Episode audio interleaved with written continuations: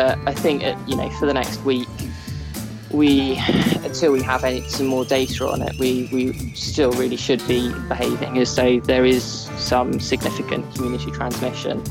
And that's really the reason that we should be keeping everything local. Now, again, the guidance for what is local is going to depend on whether you live in the middle of a city or whether you live in the middle of nowhere. And that's really where we kind of need to use a bit of common sense.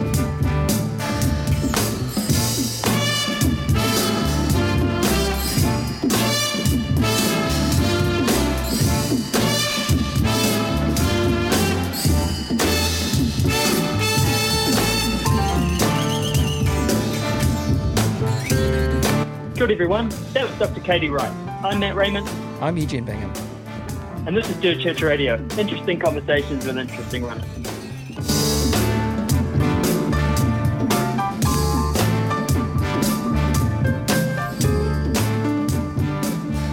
Okay, so at the moment, this is where we'd normally kind of riff somewhat. We'd think it's funny and we'd riff about the people who support the show. It is so important at the moment, and we're listening to this, you're listening to this, and New Zealand will be in almost complete lockdown. No, hardly anyone's going outside. Support the people that support Dirt Church Radio. They're small businesses, and they deserve your patronage. So Scott Running is offering 15% off your entire order for the next 4 weeks if you use the code DCRScott. Chorus Watches. Where do you get that? Say that again? 15% off. 15% off. Wow. Your entire order for the next four weeks. Scottrunning.nz. DCR Chorus is the code that you'll use to get 15% off at Chorus Watches New Zealand. Wild Things, the trail running directory, and if you are using the directory, I hope you're using it close to your house and by yourself, but they're offering 15 months for the price of 12 months. And what's that code? DCR 2020. So it's capitals DCR 2020, and that entitles you, like Matt says, 15 months Wild Things VIP membership for the price of 12, and they kick in to support us. Amazing. Spring Energy, real food that helps you. I'm going to be doing some long runs over the next 4 weeks. I know I am. I got a package of Spring Energy today. If you use the code DCR Spring, you get 10% off there. And Further Faster, go on the internet, have a look. It's a locally owned, independent outdoors retailer. They're really kind. They support us. They support lots of people in the community. Just go get something small or throw them a like on Facebook, anything you can do, because at the moment it's really important that we keep our local community going and the people who support that community greatly. So anything you could do would be epic. Hey, Matt, can we run through those websites again, please? We can. So if you go to chorus.co.nz or scottrunning.nz or wildthings.club.nz. Just wildthings.club. Wildthings.club. They're that good. They're that good, yep. Or myspringenergy.com.au or furtherfaster.co.nz. Support these people. They support us and they support you. And we're going to get through this together. Dirt Church Radio. Episode 87. Yes. We kind of made it. We've made it. We did make it. You'd think for all the amazing gear that we've accrued and, over the while that we'd be able to piece together actually talking to each other from roughly about 4 kilometres away, but there you have it. It's not to do with the gear, it's to do with the interwebs. Yes, it is. It's everyone's calling home and going, how's lockdown? Oh, good. So we had conversations which went something like this. On my end, I was recording both our audios on Skype, but now it's on FaceTime. The other thing, I think it's just me. But yep, tell me what you had for breakfast. Yeah, I had porridge this morning, actually. Hello. So this is our second week of self-isolation Dirt Church Radio. But it's no less weird, isn't it? It's actually sort of, you know, I'm sort of struggling to work out what this world is right now and our place in it. And it's kind of strange that the universe has simultaneously shrunk and expanded at the same time, because like down here we're in a mandatory 4-week lockdown. Suddenly everything unfolding on the other side of the world in Italy and America just seems all the more relevant. And, you know, we're really feeling for everyone around the world, aren't we? Yeah, I mean, it's just, it is, it's like being, it's like log rolling or being on top or watching a snowball roll down a hill, or, you know, just we're bracing for something. And hopefully, you know, with the lockdown measures in place, you know, we can sort of slow the spread and slow the infection rate and all that. But look, we are thinking of our listeners overseas, and we know that there are plenty of you. Kia kaha, stay strong. We're there for you, and we're there for each other. Yeah. But, you know, we sort of trying to carry on, you know, by hook or by crook. We want to keep putting out Dirt Church Radio. You know, we got some gorgeous feedback last week from people after last week's show, you know, saying they were delighted that we were sticking around and really enjoying the fact that we were trying to put out shows. So we'll keep trying to do that while we can. Yeah. No, we're going to keep on. We're going to keep on rolling, yeah. You know, for as long as we can do it, we'll do it. So later on, we'll chat. You know, you're sorry, Matt? No, and this is strange. I mean, we're talking to each other, you know, we can't even see each other. It is a strange adaptation, but everyone's adapting to a different way of being at the moment. So we'll keep adapting. But look, we are talking to the one and only Dr. Katie Wright. Yeah, and she's got some thoughts. Although it's kind of ironic that she taught, you know, we were getting in contact and talking about exercising responsibly. I find it a touch ironic. You know, this is the woman who, you know, true, has made a career, has carved a niche out of irresponsible exercise. But no, she's got some thoughts on this whole crisis. You know, the public health crisis. You know, the biggest public health crisis that the world has faced since the 1918 influenza pandemic, and what that means for her as a runner. Yeah, it's a great chat, and you know, I fair to say we love Katie to bits, and it's always a treat, and it was a treat having her on. Yeah, absolutely. So Matt, how are you doing? And can you update us on your sister and her family that you told us about last week on the show?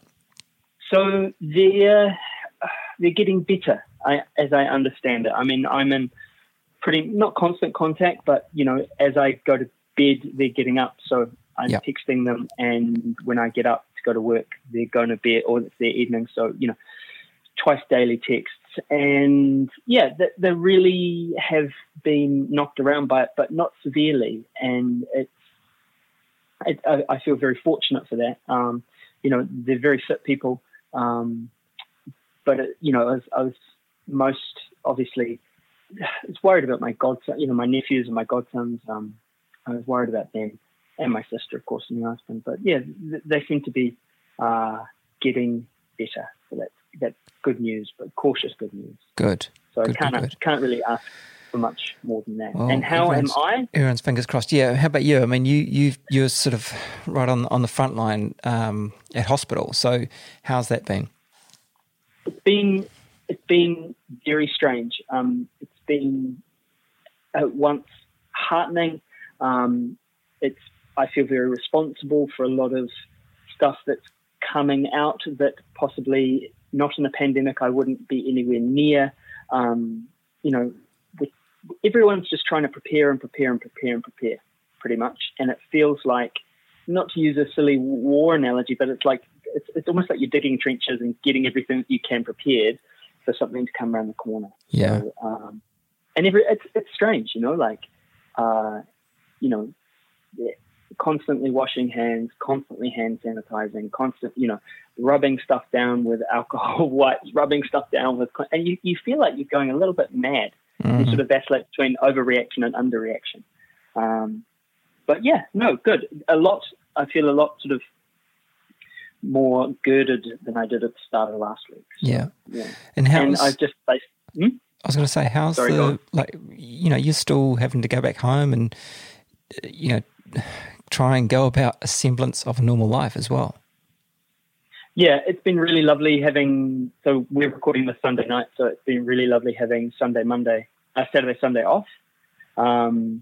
Obviously, I gave my phone number to, my boss and was like, if this all goes south on the weekend, obviously give me a call. And he was like, absolutely, we'll all be the first people who get called and we'll all have to kind of crack in. But, no phone call, which is great. And, I've been running myself not into the ground, because I guess that's germane to what we'll talk about later on, but I've been doing a certain amount of running this weekend, which has been really nice. Good. Obviously, responsibly, safely, and away from other people and from my door. But I feel incredibly privileged to be able to do that. And having a week away, enforced rest, has been really good for my hamstring. And although, unfortunately, I'm trying to keep up with Adam Keane and the amount of press-ups and squats he does a day. And it's, yes, big pressure. I'm getting there, but it's killing me. Far out. And we'll talk about some of those challenges and things that are going on later in the show, but yeah. And how are you, man? Yeah, I'm... Sorry, can I just say... The podcast that you're putting out with Adam is fantastic. Like, you'll be shrinking into the carpet as I say that. But anyone, go and listen to Eugene's COVID podcast. It's Coronavirus NZ is what it's called. Yeah, I'm kind of extremely grateful to have a job that keeps on going. These are really challenging times for a lot of people economically, and with their jobs and a lot of uncertainty. So the pressure is certainly on a lot of companies, including the one I work for. The strain is being felt. But so far, it's kind of even more than business as usual for me, because I've been thrown into this podcast that we're making up as we go along, and people still need to know what's going on, maybe even more so. So, journalists have been classed as an essential service, which seems strange for me as someone who, as you say, likes to shrink into the carpet. But there we go. So I'm working from home. Yeah. And I totally believe in that. So, but it just seemed weird seeing me on the same list as you. It doesn't make sense to me. But I'm working from home. Luckily, I can do that. I can be self-isolated. I don't have to go into the office. My bedroom's been converted into a studio. So, doing this work with Adam Dudding, who's a fellow runner. So we tell lots of running jokes, probably too many for the most of the population. Did you see, by the way, we played a clip during the week of the Italian mayors? There's these Italian mayors who've taken to going to Twitter and also social media and basically telling off their constituents. And there was one, who was a he was like, obviously it was captioned, but he was saying, "Look, I'm a runner. I know every single runner in my village. All of you who are contacting me saying that you're runners and you want to go for a run, don't try and fool me. You're idiots. The last time you ran was at school cross country, and now you say that you're a marathon runner. Forget it. I'm not going to give you permission to run." It was really funny. So that was great. But I'm also trying to carry on with life in our bubble. Which consists of my wife Suzanne and our 18-year-old and brackets editor Kieran. So far so good. Exercise wise, I haven't been tempted to do any of those balcony marathons or any of those round the house ultras, but 3 more weeks, who knows. To be honest, I really struggle without routine. I kind of need routine to keep me on balance, otherwise I get a bit out of kilter and stressed and anxious, and that's one of the things that running gives me is some routine. So it has been an adjustment for me. I've had to find a new routine, and I'm building in regular running and riding, because I can't run as much as I want because of my calf, and because I don't want to go too far from home, because I want to be, I don't want to be, putting others at risk if something goes wrong. So I'm doing a bit of running, a bit of riding. I'm doing some home gym stuff with Kieran, which is fun actually. A bit of bonding. Nice. And I'm actually doing a bit of rehab and focus strength work on some areas that I've been weak in for years. So my hips, for instance, are getting a good workout, so let's see. Awesome. Right. Lots of hula hooping happening around the Bingham residence. That's the one. Yeah. All right. Did you see, just before we go to stuff you should know, did you see Nancy Zhang's post on Instagram? Oh, my God. Her, yeah. God, the wobble board, the bungee cord. Yeah. Sit down, Mom. Amazing. Amazing. Absolutely. Right. All right. I'm going to play that thing. Stuff you should know. So I just touched on this talking about my own experience of the lockdown, but seriously, in the words of Luke McCullum, who's sports massage therapist at Sports Lab and our guest on show number 36, he said this on Twitter, actually, but it's so true. Now's the time to be doing all the rehab work you say you've been doing for years, which was like, oh, man, what a burn. But seriously, it's true. And, you know, now's the time to look to fit it into your schedule. You know, get it done. It will pay off. And, you know, it's now's the time you can sort of, quote unquote, sacrifice running time to get that, you know, rehab stuff done or strengthening in certain areas and stuff. And that's, you know, I'm trying to do that. And if there's any areas that you are in need of work or just even just getting some stretching done and things that we kind of overlook when we're busy running so much, do it. Mm. Yeah. And I think as well, it's important, you know, for those people working at home, you know, stuck at home, literally stuck at home. I mean, I class myself as one of the lucky ones in a sense because I get to go out every day. You know, I do. I get to leave the house and I go to work and I do my routine and I come home. But putting those routines in are really important at the moment. Hey, yeah. I've started shaving every day. That's what I've been doing. Yep. Shaving every single day. Mm-hmm. It's not because it'll make the mask fit my face better. It will, but it just is a routine that I've started doing. Yeah. And even just like little things, like my normal, not to bore you with the mundaneness of my life, but a normal day for me now is, you know, well, and used to be until a week ago was, you know, get up to the bus, walk to the bus. Get the bus to work, get off, walk to the office at the other end, and then I worked in a pretty big office, so I would walk around that office during the day and then walk back to the bus and then blah, blah, blah, blah, blah. So as well as my running, I was getting quite a lot of steps in each day, you know, doing a lot of sort of incidental exercise, as it were. Absolutely. Whereas now my life has been condensed to a house, basically. And so, like, I'll get up from my desk and I'll go down to the kitchen and make a cup of tea or whatever. I'm not actually walking all that far a day. So that's something I need to kind of be conscious of as well.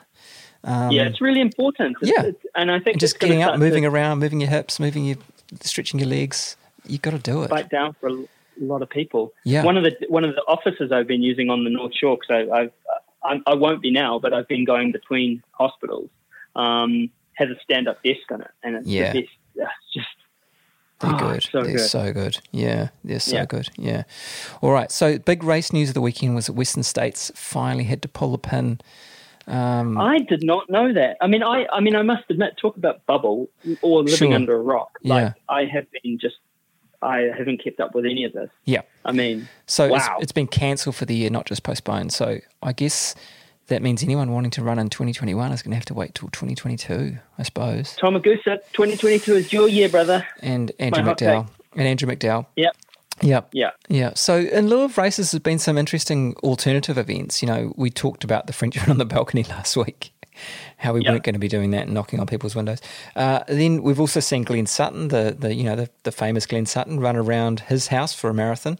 And there was a guy in Pukekohe, Ryan Hattle, who ran 50 kilometres around his house. So, you know, there's been those sorts of events and plenty of other varieties on that. But you've been involved in a press-up challenge that swept Instagram. No, I just did some press-ups because someone tagged you in it. Yeah, Pat, Ultra Chef, who's been on the show, he tagged us in it. And I was there and I didn't think that it required a board meeting for me to get sign-off to, you know, take on board the press-up challenge. What? So I just, I didn't want to I didn't think it like a 9 p.m. phone call. Hey Eugene, look, Pat, Ultra Chef, just. I think if you find in clause 3.7 of section 87.5 of the Dirt Church Radio Constitution, Matt. Yeah, no, that wasn't required. You will accept any exercise-based exactly. Is any exercise-based, any press-up-based Instagram challenges fall to you? Yeah, I mean, yeah. So I like doing press-ups, and you do. I think stuff like this, like there's some really good ones going around the internet. There's a lot of really amazing bass player, based ones, like cool. bass, like your most annoying bass you pull when you're playing the bass, and the shitty riff challenge, which is like people playing terrible riffs, even like these amazing musicians playing terrible riffs even more poorly. Oh, brilliant. Yeah, so I think in this time, you know, like, and it harks back to what we were saying last week, you know, keeping social media social is a really good idea. Totally. So you've been doing these press-ups and trying to keep up with Savage Adam Keane. Yeah, it's going badly. Oh, wow. But it does, and, you know, like I'll be running as, I guess at the moment, you know, being serious, like for all of us, running is going to take on a much greater, you know, the structure, the calm, and the routine that running affords me is going to take on a lot more meaning over the upcoming week. Yeah. So there's some other cool challenges that we've spotted. Although now that we've deemed them cool, they probably won't be cool anymore. But anyway, Sophie Grant, who's an awesome Kiwi-born ultra runner in the UK, she's put out a challenge for people to virtually climb Snowdon over a week. Snowdon is the highest peak in Wales, and she says we can do it by adding up all the stairs and any elevation you get from your runs. If we spread it out over 7 days, it should be pretty manageable. It's 1,085 metres. 20,000 stairs or 300 floors. Let's have some fun. Let's do it. Amazing. Yeah, just cool stuff like that. Ian Sharman put out a challenge to runners to have a crack at their fastest mile. Ooh, run your fastest flat mile all out and tag it with #fastmile. See if you can get faster than you've run for years, and who needs to race. I'll start 4:53. I'm going to try again too. Go to hell, Ian Sharman. Sorry, Matt, was that you saying you've done 4:53, or you quoting Ian Sharman? Yeah, That was a 4:53. I did it the other day, but my hammy was a bit sore. Oh, well. Hey, so you've done the same as Ian Sharman. That's brilliant. No. So I did a mile challenge a couple of years ago, actually, and I just... What was your... I think I did 5:56, I think. Wow. 5:56. So I'm a good minute and 3 seconds back on Ian Sharman. But, that's an interesting one. I actually wouldn't mind having a go at that. And what's old K.V. Switzer? Yeah, the goddess. Are you standing, Matt? We should be when we're talking about Catherine Switzer. But 261 Fearless, the organisation founded by her. So she's put out a message to the world saying this week at 261 Fearless launched a virtual weekly workout as a substitute for our meet runs with our global community of clubs. Free virtual runs are open to any...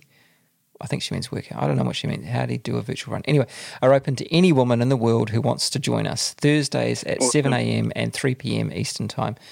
That one's a Zoom meetup. Have you suddenly everyone? Have you? I'm not sure if the Scooby Doo mean. I had my first Zoom work meeting at 4:30 p.m. on Friday. Zoom. Everyone's into Zoom. Have you seen that meme? Yes. Yeah, who caused the corona. Is it Fred, who's from Scooby-Doo, taking up, let's see who's behind this. It was. Yeah, and that's taking off the coronavirus mask, and it's Zoom. There you go. So, look, there was a lot of confusion early on in Aotearoa about what we were allowed to do and what we weren't allowed to do, but I think it's pretty clear now, isn't it? You know, a run has to start and finish at your house. Don't go stupid. Let's be sensible during this time, and you know, if we are, we can beat this thing. You know, there's lots of different ways you can get your running fix or get your exercise fix without heading out on usual trails in the next few weeks. The trails will still be there. For those, you know, you're lucky you've got Riverhead right on your back doorstep, and I hope that you're luxuriating in it on your own as much as you can, because it's, you know, once you get back into your running. So it's that's fantastic. You know, for me, I'm just not going to get in the car and drive over there. I just will not do it. No. It's just teeny, tiny sacrifice. And I saw some people, I mean, I would sort of vacillate back and forth on it, you know, like I felt so grateful for the opportunity, both days. And it's about not going nuts. And I think also we need to reframe the way, So the way we greet other runners, I think, especially on a more, I think about a city street, I wouldn't be saying hello. Well, so I'd be keeping my mouth shut if I'm the droplet based virus. True. And also, that's right. Yeah, I've definitely been a really wide, like super wide. And the good thing is there's no cars on the road, so you can. I went for a run yesterday, sort of during the day, and there were lots of people out walking and families and stuff. And I just don't want to cause any aggro. I don't want to cause any anxiety for anyone. So I just go super wide, quietly say hello and just give them a wave, smile. I think there's in the UK, I've seen a lot of sort of argy-bargy between runners and walkers and people getting anxious about it. We don't want to cause that. So just be cool, everyone. Be cool. But I think the UK has some good reason to be anxious, and hopefully we don't get to that point. Yeah, and we're going to see, everyone's tense. Yeah. Hey, but look, let's move on to the greatest run ever. Hey, which is the part of the show where we ask you to write into us and tell us your greatest run ever. It doesn't have to be a race or a mountain summit. It might just be a run around the block with your mouth closed, keeping 2 meter distance. Throwing your shuckers. That's right, throwing your shuckers out. My thumb and pinky are sore, bro. Something that sung to you for some reason, send it in to us at dirtchurchradio@gmail.com. Yeah, this one is a tough one. Yeah. It is a tough one, and it's a tough one, guys. Yep. So... this is from an anonymous correspondent. We know who it is, but they asked to keep anonymous for reasons that have become obvious. So this weekend just been, my neighbour sadly lost their son to suicide. Their grief was surely overwhelming at this time, and the pain and loss rolling through them hard to imagine. My small challenges and self-centred worry seemed to pale in comparison. However, having lived so many years in an emotionally abusive relationship, I know what it's like to feel devastatingly lost and unloved. In recent months, I've fallen off the bandwagon of healthy running habits and despaired for the future. But finally today, after sharing tears and love with my neighbours, I pulled on my running shoes and got out the door. Half an hour of pain, cleansing, heart beating, sweating, hardly running, and my body was done. Not long after returning home, the hearse pulled up our shared driveway. The tears of many people flowed as the young man was brought home to his family, and they carried him a step further on his final journey. For me, day two has now dawned with a determination to pull my ass out the door and run, to step forward and live, even when it's hard to, and to be compassionate for the lives of those around us who can't run today, and to share a small story with you and hopefully help someone else get outside and take a step, start running, and make each run the best run ever. Take care and regard. Yeah. Wow. And, anonymous in respect of lost souls, which is understandable. Thank you for sending that in. That's, not an easy one to write. No, but, with the good, and this is the thing, you do find solace in running, and it's especially important at the moment, isn't it, for lots of people. Absolutely. Okay, so moving on, Dr. Katie Wright. Yes. So you may remember Katie Wright from such Riverhead relapses as the one she won last year, making her the first woman in the world to win the last person standing event, and then going to Big's Backyard in Tennessee and being in the final four with Dave Proctor, Fast Dave. Yeah, yep. Dave Proctor and Fast Will Dave. Hayward. Yeah, Fast Dave from Canada. She's a doctor, a doctor of medicine, and was really keen to come on and talk to us about what this actually means, what a pandemic is, and, thinking about, yes, runners are really fit, but is it going to affect our immune system? How do you run responsibly, and how do you, sort of keep a handle on things? And it's a fantastic conversation. We also talked to her about, how her year's been, how things have changed for her. And as always, it was really lovely to talk to Katie. And so, without any further delay, here is the amazing and the mighty Katie Wright. Dirt Church Radio. Kia ora. From isolation in Blenheim, Dr. Katie Wright. Sorry, I felt like I had to make a Blenheim joke then, but I think I'll just play it straight. Katie Wright, how are you doing? All things considered, I'm not too bad. Thanks, Matt. How are you guys? Pretty good. How was your first day at work?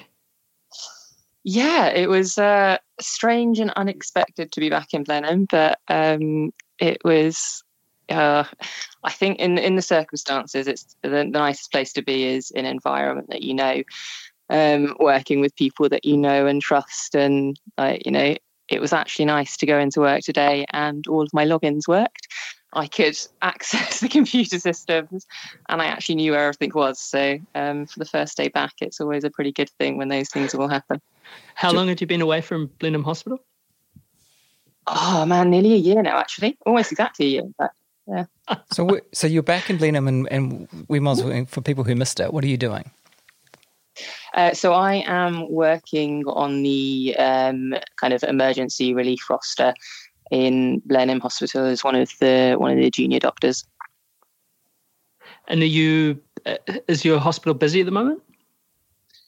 It's very busy preparing. I wouldn't say it's necessarily as busy as it would generally be in terms of patient load, which is a pretty amazing thing, and that's, I think, in part thanks to the work that the general public are doing out there and staying at home and keeping themselves safe.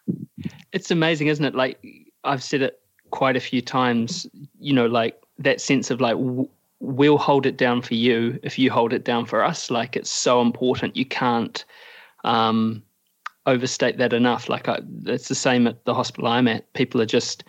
What did the doctor say today? I'm being paid to stand around and look anxious. But it's people... True, I mean, yeah, there's a huge amount of uncertainty out there and, people are worried, people are concerned, but there's also a huge amount of work going on there in the background in terms of preparation and, trying to get on top of things while we can and get ourselves prepared. And how are you handling the lockdown? I mean, we had some conversations offline and you were talking about responsible exercising. You're one who's perhaps made a name for herself irresponsibly exercising. How are you coping with the lockdown? To be honest, it's been a very strange couple of weeks. I think, like everyone in New Zealand, it's been a time of kind of uncertainty in terms of jobs, in terms of where I'm going to be living, what I'm doing for the next few weeks. So that's really been what's playing on my mind rather than necessarily the training plan. The training plan has been carrying on in the background, but I think getting out and exercising has actually been hugely beneficial to kind of keeping on top of my emotions of what's been happening over the last few weeks and trying to get some control of that uncertainty that, does make you worried about not knowing where you're going to be or what you're going to be doing and how long this is all going to last for. Because, 2020 was, you had some pretty big things lined up, hey? I still hopefully do have a lot of big things lined up. Fortunately for me, I think actually the first 6 to 8 months of this year, basically in my head, have been kind of going back to getting on top of my strength, getting some time almost away from actually lots of running and going back to basics, at least for the first couple of months of the year, and then really getting back into training. So I think fortunately for me that I've not so far missed much in the way of racing and kind of calendars and things. And I can't complain about the fact, I wasn't training for Northburn or any of the big events that a lot of people have missed out on recently. So, if the rest of the year doesn't happen, it doesn't happen. But that's something to be dealt with in a couple of months' time. And I don't really train for events per se. I guess I do, but the training I do is because I love it rather than necessarily because if I didn't have an event to do in 6 months, I'd still be out running. Katie, what you are, as a medical professional, what do you say to people about what they should be, and this is just your opinion, of course, with caveat, but what's your thinking around what people should be doing during this time with regards to exercising? So I think it's a difficult one. And obviously there's been a huge amount of online debate, a lot of which I think is probably actually more detrimental than it is beneficial. And I think that's to do with people's, again, fear of what's going on and uncertainty and, pointing fingers at each other rather than, I think what we all need to do is just take a bit of time, take a step back and really think logically about what it is that that we shouldn't be doing or why we shouldn't be doing it. And I mean, for me, getting outside and exercising is hugely important. I think it's really beneficial, even perhaps more so at the moment, to get outside, get some fresh air and get a bit of time away from that enclosed environment in your house where it's very easy to build up negative emotions. So I think it's just really important that we think logically about exactly what it is that is bad about going outside. And, obviously there's government guidelines out there. I know there's been some issues in interpretation of those guidelines, but I think the reason that they are a little difficult perhaps to interpret, or, the reason that we need to interpret them, is that it's really dependent on where you are and what your personal circumstances are, what is going to be right to do and what's potentially going to be more dangerous to do, or potentially have higher risk of transmission of disease. So I think it takes everyone to kind of try and think logically about what it is that you're doing and whether it's detrimental. Because the main thing that we're trying to avoid is passing on the virus. So, I think that great bit of advice, I'm not sure who came up with it, behave as if you are a carrier. And so, you should carry that mentality into the way that you exercise, shouldn't you? That's kind of that should be the rule. And then everything kind of flows from that. Is that a good way to think of it? Or? Yeah, exactly. And I think, that there's two main risks of leaving your house and going exercising. One is that you are a carrier and you're asymptomatic. You don't know that you're a carrier, but you could be spreading disease particles wherever you're going. Obviously, there isn't a chance that you pick something up as well. And both of those things are going to have a negative impact. So, really thinking about where it is you're going, who you're interacting with, whether you're touching things as you're going along on your run. We know that that COVID can stay on various surfaces. Some of the investigations and research done suggests for potentially a couple of days. So there is a small risk that if you go and touch a fence or a pedestrian crossing light or something, that you may pick something up, or you may have viral particles on your hand that you then leave for someone else to touch. So really thinking logically about where you're going and what you are touching is going to be important. And obviously, for people that are living in Auckland, living in Wellington, that's going to be more difficult than, say, if you're Tom and Katie living in Welcome Rock Station, where you've got hundreds of kilometres to go and play around that no one else is going to be running through. And that's where really your individual circumstances, unfortunately for a lot of people, are going to come into play if you're living in central Auckland, and you are going to have to be a lot more careful about what you're doing. That isn't to say that you can't go out and that you can't spend some time in fresh air, and you just have to be more careful about not touching things. You're not going to be using public toilets or filling up your water bottle at public fountains. And I think certainly down around Nelson, all of those things are kind of shut off to public use anyway. So you just need to be a bit more cautious about planning your run out, really.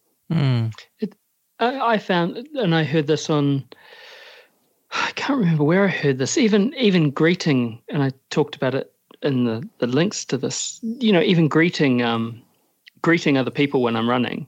I went for two runs on the weekend in the forest, and there were people around there was a 2 metre social distance, absolutely. But if I'm respiring, that sweat, there's potentially, droplets happening there. Like, I found it really reluctant to actually even say hello. I was waving, or I turned my head as I ran past. It really strikes at every sort of thing that we're doing, doesn't it?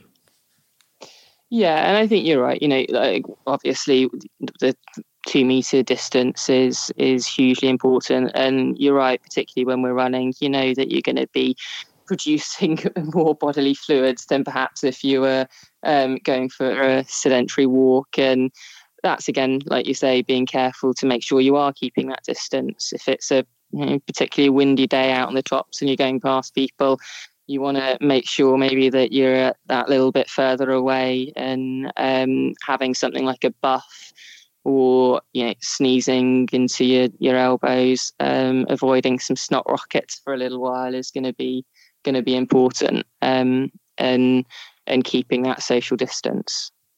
I tried holding my breath as I ran past a bunch of horses, and that was a poor idea.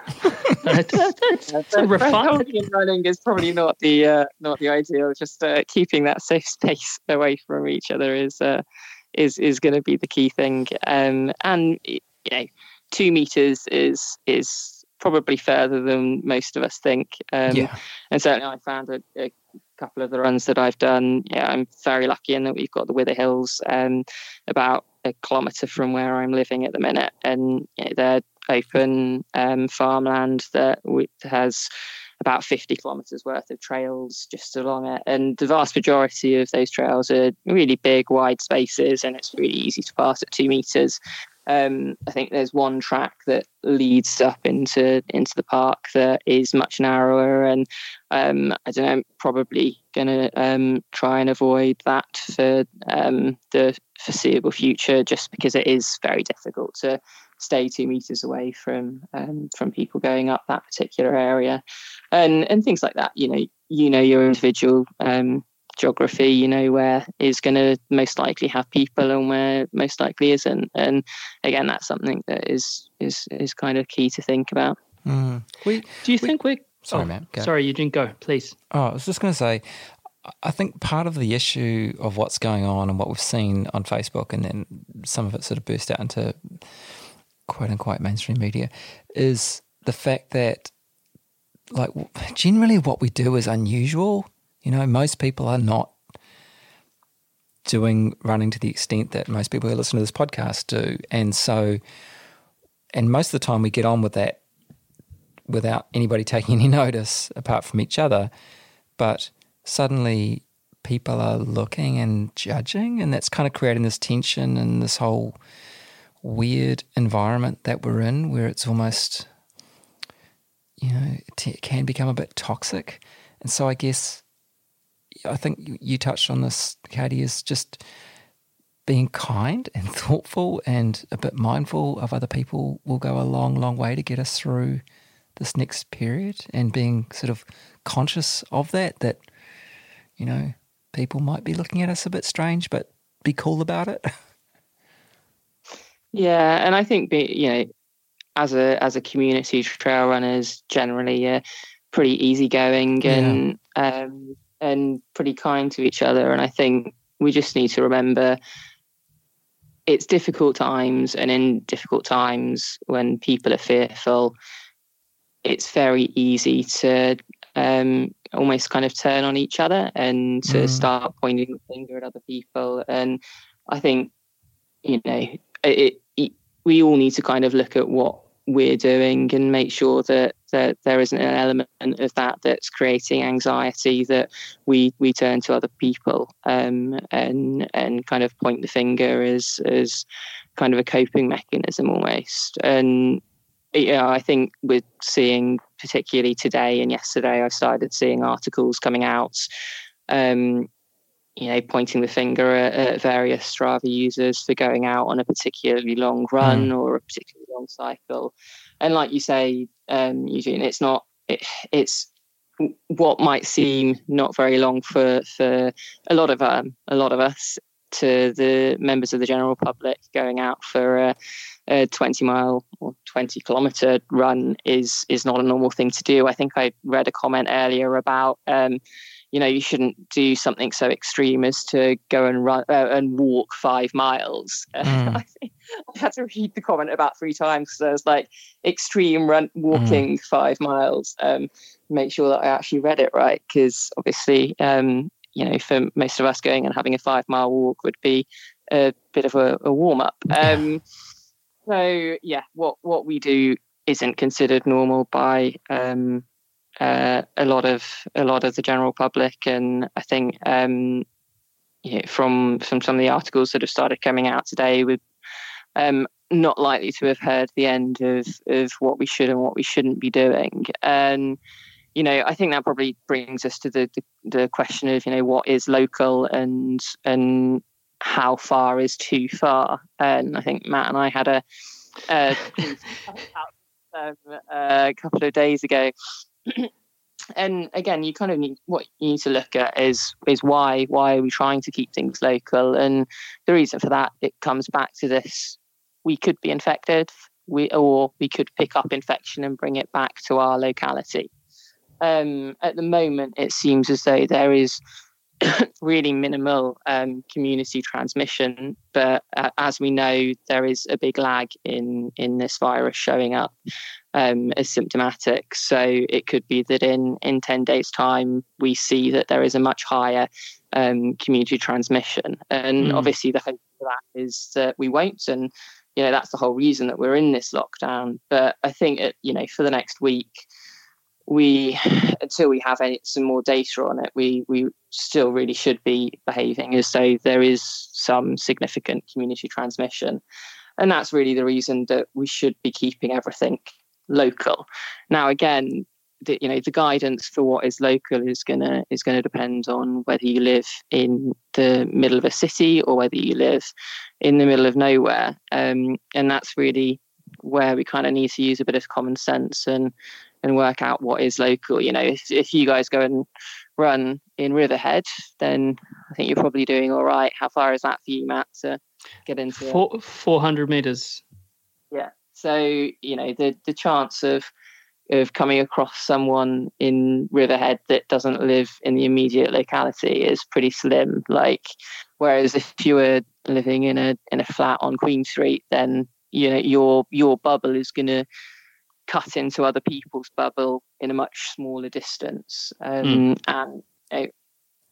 that, again, I don't think that should mean that you don't go out at all. It just means that you're probably going to have to do a couple more repeats of the same block. I think it's social etiquette as well. I think what we have to do is perhaps in some way, and there's 2 ways of looking at it. There's one way, which is I'll just keep doing what I'm doing. There's other, we are in unprecedented times. No one in our lifetimes ever had to deal with such constraints. And I think, it does. It shows it in stark relief, that whole thing, I couldn't even drive that far. I think lots of people perhaps are sitting around saying, A, I couldn't even drive that far, and B, now I can't drive that far because I'm, in lockdown. Why should that person be able to run that far? But I do think, it is going to be that period of adjustment. But, you look at the case of, what's his name, Joe Skipper? Surely that's too far.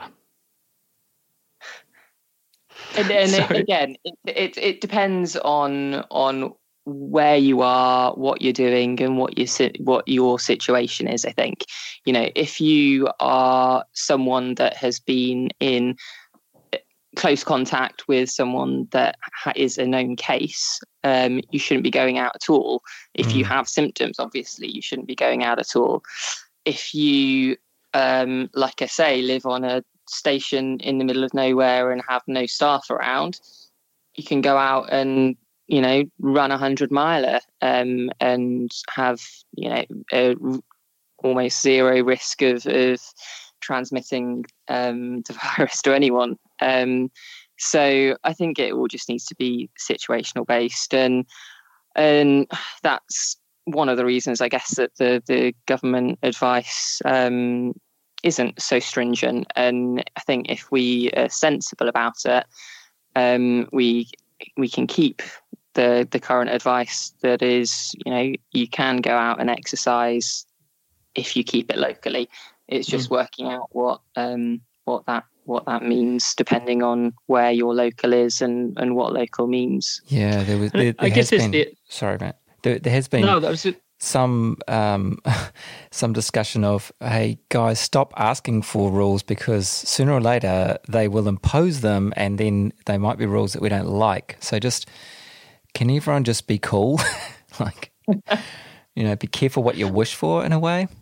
Yeah, that's right. And I think there's the other risks too, in terms of, you know, and I don't say this in a derisive way, you know, this professional athlete went out a 9-hour 325-kilometre bike ride. I mean, I think what people were also concerned is the risk if, you know, he eats shit on a road somewhere and falls off his bike, and then people have to go to his aid, and he might be, you know, 200 kilometres from home.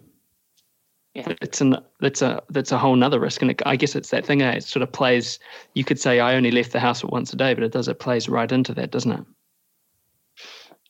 Yeah, it does. And, you know, I think that's kind of a couple of separate things there. One is, you know, being so far away from home. You know, if you're in a built-up area, you are crossing a large number of people's kind of bubbles, as it were, and with the potential of transmission through areas if they're built up. And the other point there being that if you're putting yourself in risky situations, you are putting yourself at the potential of becoming, you know, an extra person that needs to be using a hospital bed. And at times where hospital beds are limited, we want to keep that to a minimum. And obviously, you know, accidents are going to happen. People are still going to be having heart attacks. You know, people are still going to get appendicitis. We need beds in the hospital for people that are coming in for reasons that aren't corona, and those beds are available, and accidents happen. But if we can reduce the risk of kind of accidents, like, you know, if you have mountain bikers going out and just trying new tricks because there's lots of time around, we're going to see a lot of mountain bikers coming in. And, you know, as far as I'm aware, I don't think there's been a huge spike in tendencies to EDs with injuries, and that suggests that people are being sensible. And again, that what sensible is depends on your particular level of skill and what's normal for you. You know, if I got on a mountain bike and went on a grade 1 trail, I'd probably fall off and break a bone because I'm not used to mountain biking. But, you know, it's about kind of riding or doing whatever sport that within your capabilities, and not using the next 3 weeks as a chance to go and brush up on some skills and try some new tricks. But, you know, taking the next couple of weeks and maybe trying something different that has less chance of accidental injury, or maybe even taking a break and giving your legs a rest, which I know that a lot of runners could probably get potential from. But and it's the same applies in all sorts of spheres of life, doesn't it? You know, DIY. You know, if everyone starts going, right, I'm going to do that renovation that I've been dreaming of, you know, there's going to be a spike in the number of people who turn up at ED with, you know, skill sore cuts, or, you know, their arms cut off or whatever. So yes, it's kind of like, just be sensible should be the rule. Don't go outside your limits. You know, and hold back on the judgment. I think that's one of the main messages that we need to get out there. We talked to some moral philosophers about hoarding, and the consensus was amongst them, you know, yeah, sure, like if you are, you know, going stupid and stocking up crazily, then, you know, it's morally kind of indefensible to do that, because you're withholding goods from people who need it, and so on and so on. But equally, if you are attacking people and making judgments against people for your perception of their hoarding, then isn't that just as morally reprehensible? So it's like we all just need to calm down, stop rushing to judgment, being. I mean, it's become a bit of a trope, isn't it? But be kind and recognize our privilege, because I think both of these things, you know, like say hoarding or panic buying things to a sort of lesser degree, we know that there are people in this community who are unable to do that just by sheer economics, or unable to do that safely. Likewise with running, you know, or cycling or whatever, we might be able to do, you know, a 60K, 70, 80K ultra around our yard or whatever. And all power to people doing that if they're doing it safely. And, you know, it's kind of, it's a rad thing to do, but we also need to consider ultimately how privileged we are to be able to do that. Yeah, and I guess that goes into that sort of being kind, doesn't it? Like be kind to others, but be kind in our intentions as well.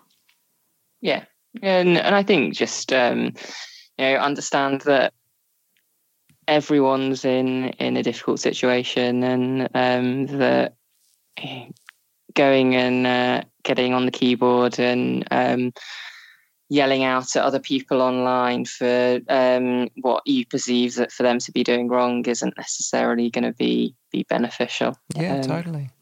I mean, yeah, to bring it back to the sort of the shopping thing, if you jump in and make a judgment against someone for allegedly hoarding, how do you know that they're not a mother of 7 kids who kind of needs that much shopping? You know, it's like just be a bit more thoughtful and more kind and more understanding, or like actually it's none of your business in a way.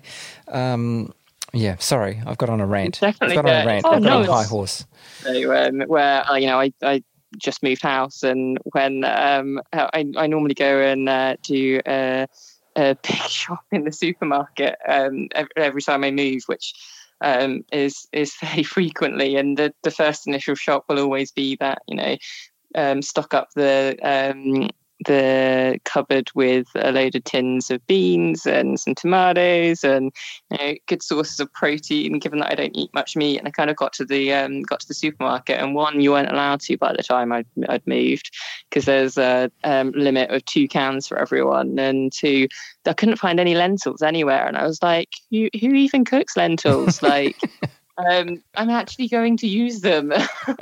And then you kind of get to the toilet paper aisle, and I'm like, I've literally just moved in, I have no toilet paper. But you kind of don't want to be that person that puts in like a big box of 12 rolls of loo paper and be like, I'm not hoarding, I literally don't have any toilet paper at home, I promise. Yeah. Well, yeah, I mean, I've got 2 teenagers and a 10-year-old, and it's when I was shopping on the weekend, I've really had to manage my worry about sort of, I hope people don't think I'm taking too much. This is sort of what, you know, we go through 2 loaves of bread a week. Yeah. You know, I've got for a family. No, it's not. No.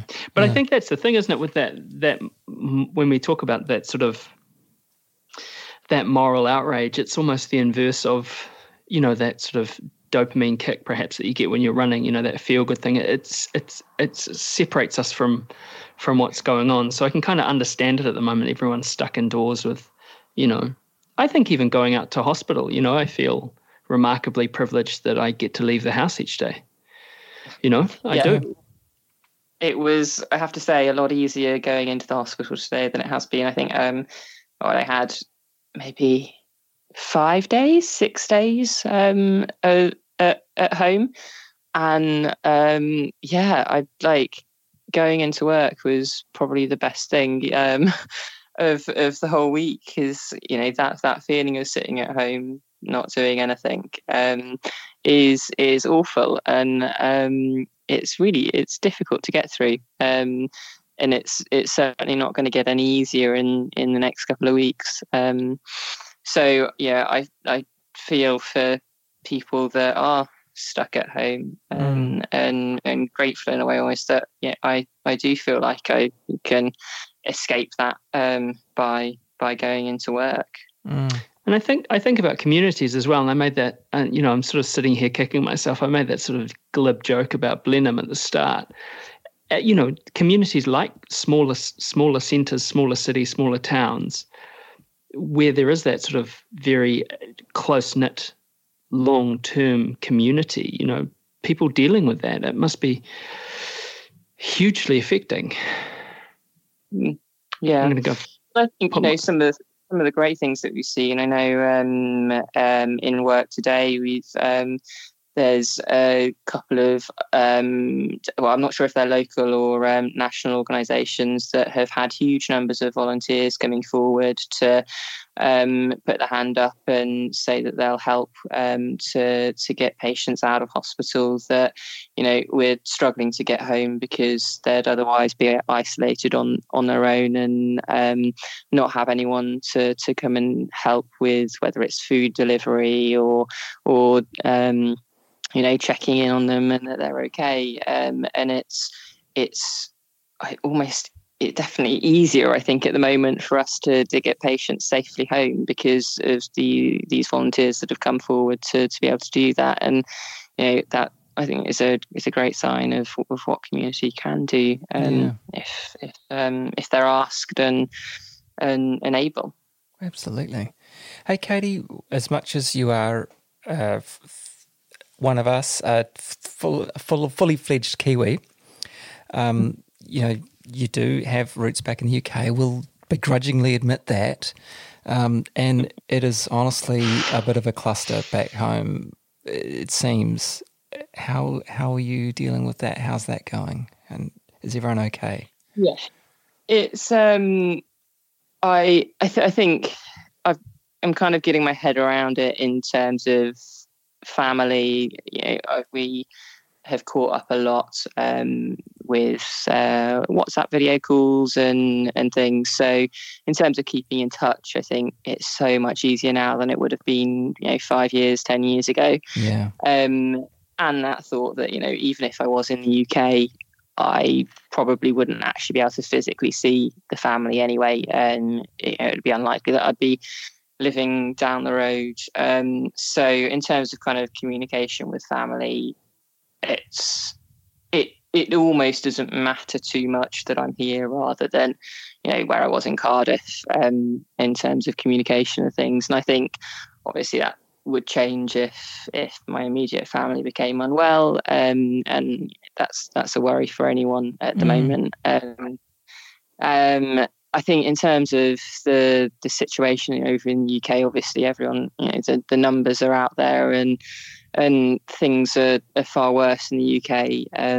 And getting some of the messages from colleagues back home, it is almost kind of one of the most difficult things, because there's that kind of thought in the back of my head that, you know, at the moment in New Zealand, you know, I'm, you know, working on the roster, but at the moment we have, you know, 12 patients, I think, at last count, that are actually inpatients in hospitals. And whereas back home, there's, you know, I've got colleagues that have been working 3 or 4 extra shifts a week that have been stood to and redeployed to fill rota gaps. I've got colleagues that are having to step up into far more senior roles than they used to. So there's an element of that kind of guilt, I suppose, that I'm not over there and not able to help. And I know, you know, I've seen a couple of articles from people in similar situations that actually physically can't get back over, that, you know, that have been caught over here as tourists that are in the medical profession, but can't get a flight back to the UK to help. And that is probably going to get more difficult in the next couple of weeks as well. But you do what you can do. You know, where I am at the moment is where I can be most help. Yeah. Hey, if this blows over soon, fingers crossed, everything crossed, what does 2020, you know, what do you hope 2020 holds for you in a running sense?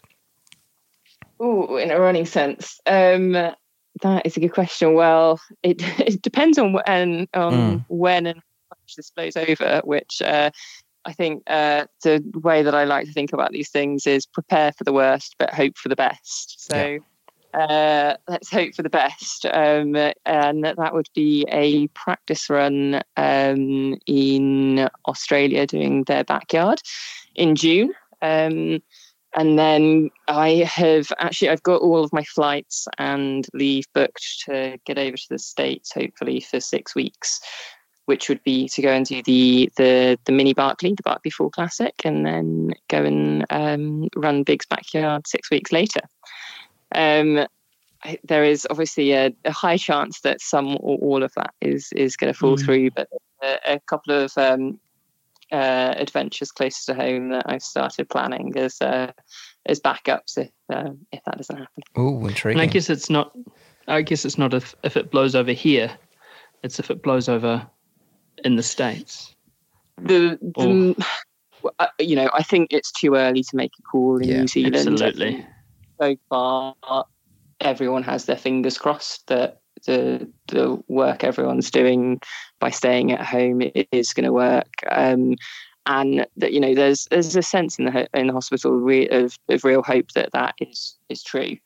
I think we've got another week or two to wait until we can really make a call on that. Yeah. But certainly things at the moment look a lot better in New Zealand than in a lot of places. Yeah. It may be that we have a lot more freedom in New Zealand in a month or two's time and can get out and play in New Zealand and carry on exploring. Mm. So do you, mentally, as you say, hoping for the best, preparing for the worst, but do you sort of keep train, or not that you, as you said, you don't normally sort of train for these things, but do you keep preparing as if it is going ahead? Yeah, definitely. Cool. So I've kind of planned in my head what my training program will look like for the next 6 months or so. So I will continue on with that, and even if the goals of the backyard and the full classic don't come into play, those are kind of pre-revenant next year goals, and everything could be working towards kind of that anyway. So right, and I think there's a reasonable hope that the revenant next year is gonna go ahead, but you can't. I think if anything we've learned from the last couple of weeks is that there are no certainties at the moment. So. Yeah, and you mentioned some strength work that you've been focusing on. Can you tell us about that? Yeah, sure. So. Probably since November time, I've been doing a pretty dedicated strength training program with a group called Tasman Performance over in Nelson. So I have finally overcome my fear of the gym. I've been working with a really great personal trainer, Harriet, who's actually, I convinced her to give me an at-home program as well as a gym program.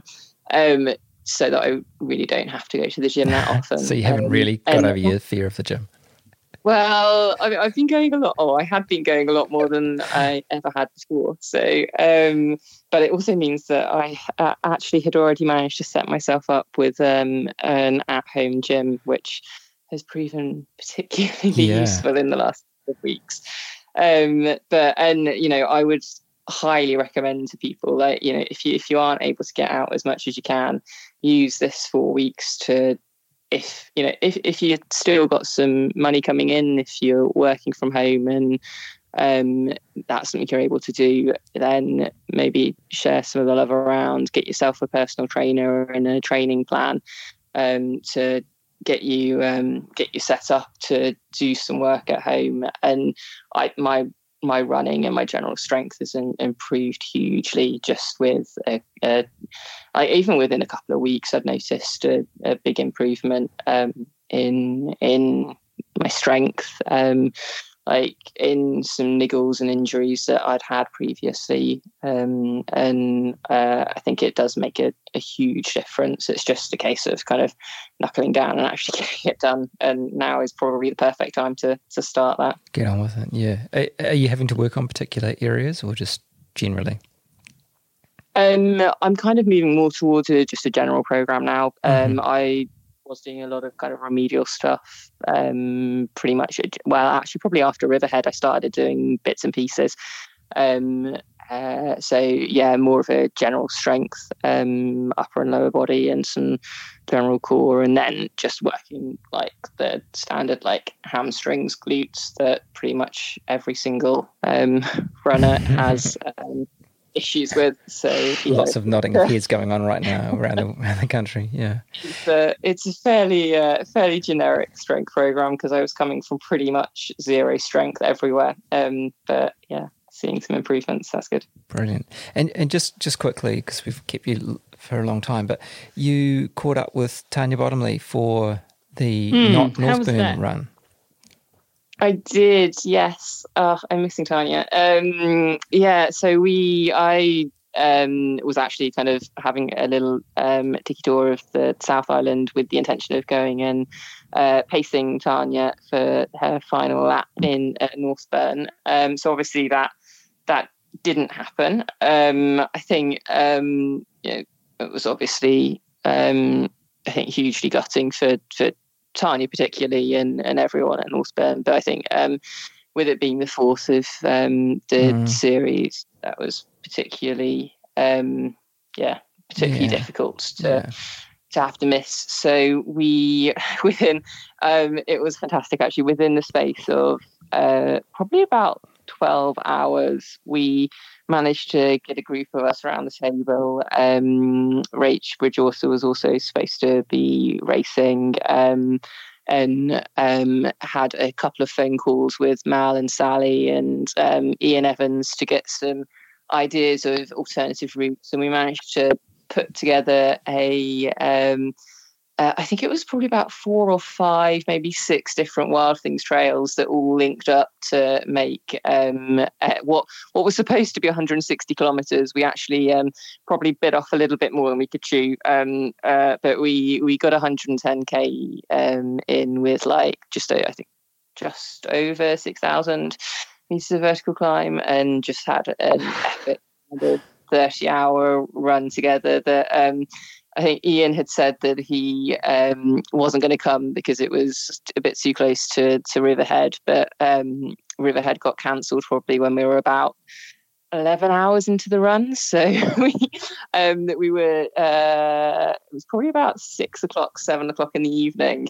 We just heard this car kind of driving up behind us, and Ian pops out with all of his kit and is like, Riverhead's cancelled, I'm coming along, and just joined in for like 70 Ks or something. So yeah, it was pretty cool to see just what a couple of people can put together in the space of a few hours to still go out and have a bit of fun in the mountains.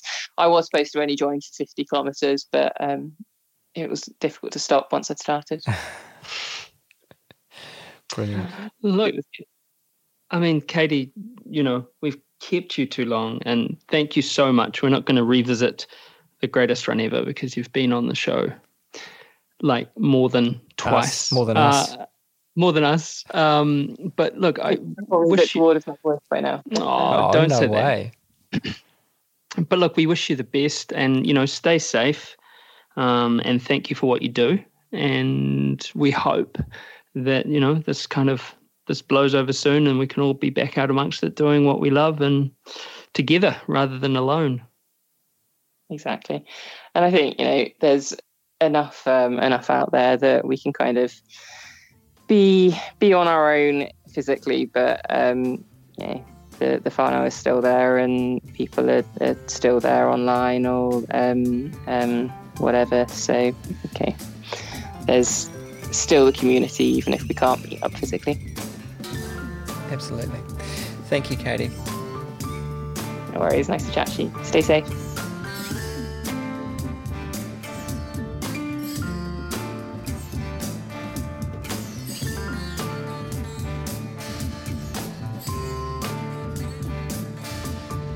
Thank you, Katie. As always. She's always so composed and just the best. The unflappable Dr. Katie Wright, absolutely. That's right. Hey, absolutely. Everyone... I saw it again on Instagram, working out with a wine bottle on her lawn. doing her exercises. Oh, so disciplined. Love it. So disciplined. Hey, keep safe out there and well, everyone. Yep. And Katie, thank you for tuning in. We're on social media at Dirt Church Radio. Email is dirtchurchradio@gmail.com. You can find us on iTunes, Stitcher, and other podcast platforms, and you can download us direct from the website dirtchurchradio.com. Also, if we're not where you want us, let us know. Yes.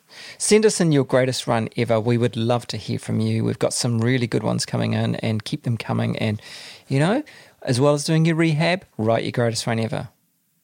Thanks to our sponsors, Scott Running, Further Faster, Spring Energy, Cieli. Thank you to our Patreon supporters and Wild Things. Yeah, don't forget to use that code. Kieran. Yeah, and we've got a couple of... No, we don't know what's going on, do we? We always say that, but look, we do have some great guests in the pipeline. Yes. Things are changing. We're going to be here as long as we possibly can, so you take care of yourselves and we'll take care of us too. Tune in then. Ka kite. And kia kaha. Thanks, Rigby.